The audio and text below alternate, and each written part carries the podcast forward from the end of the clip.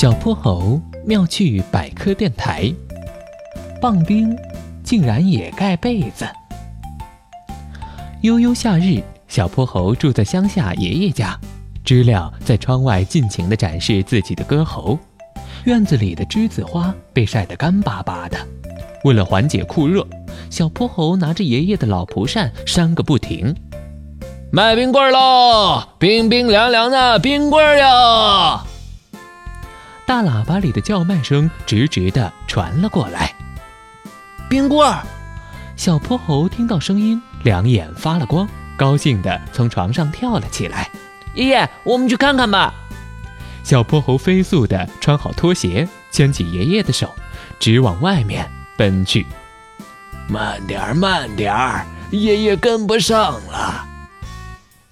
猴爷爷家门口的不远处，一辆蓝色的电动三轮车正停在那里，车上的漆微微有些掉落。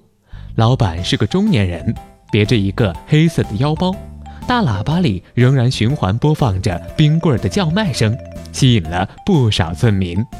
只见老板掀开后座上的旧棉被，露出几个白色的泡沫箱来，泡沫箱的侧面用蓝色的马克笔标注着各种口味。小泼猴对着箱子上的字迹一个个念了过来，草莓味儿、香蕉味儿、芒果味儿。突然看着箱子上的厚棉被，小泼猴泛起了疑惑。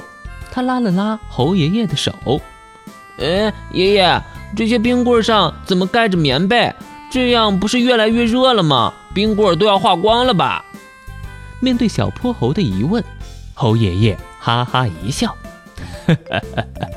这棒冰是不会化的，你看着吧。老板拿掉了泡沫箱上的盖子，一箱箱五彩缤纷的冰棍瞬间展现在眼前。大家看一看啊，不好吃不要钱啊！老板黝黑的皮肤上露出一个憨厚的笑容，他把几只冰棍递给小朋友们试吃，其中也包括小泼猴。小泼猴撕开冰棍的包装，冰棍还冒着冷气，竟然一点都没化。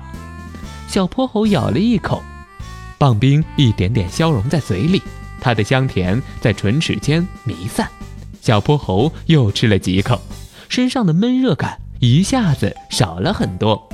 爷爷，真的很好吃，你尝尝。猴爷爷配合地弯下腰，小泼猴把棒冰递到了猴爷爷嘴边。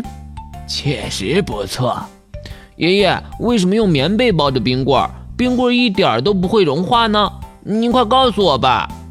棉被呀，它起到的是一个隔离的作用。当它盖在冰棍上时，能把冰棍和外界的热气隔离开来。这样一来，冰棍就能保持原本的温度，不会融化了。现在科技发达了，越来越少的人用这种古老的方法来保冷了。不过爷爷小时候可是很常见呢，又能保热又能保冷，棉被也太神奇了吧。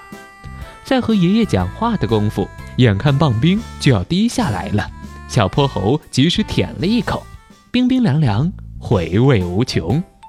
他晃了晃猴爷爷的手臂，笑嘻嘻地说，嘿嘿，爷爷，我们多买几只吧。小泼猴妙趣百科，一天一个小知识。小朋友们，欢迎大家把心中的大问题、小问题在评论区告诉小泼猴。如果你的问题被选中，小泼猴不但会用一个故事告诉给你答案，还会有一件小礼物送给你哟。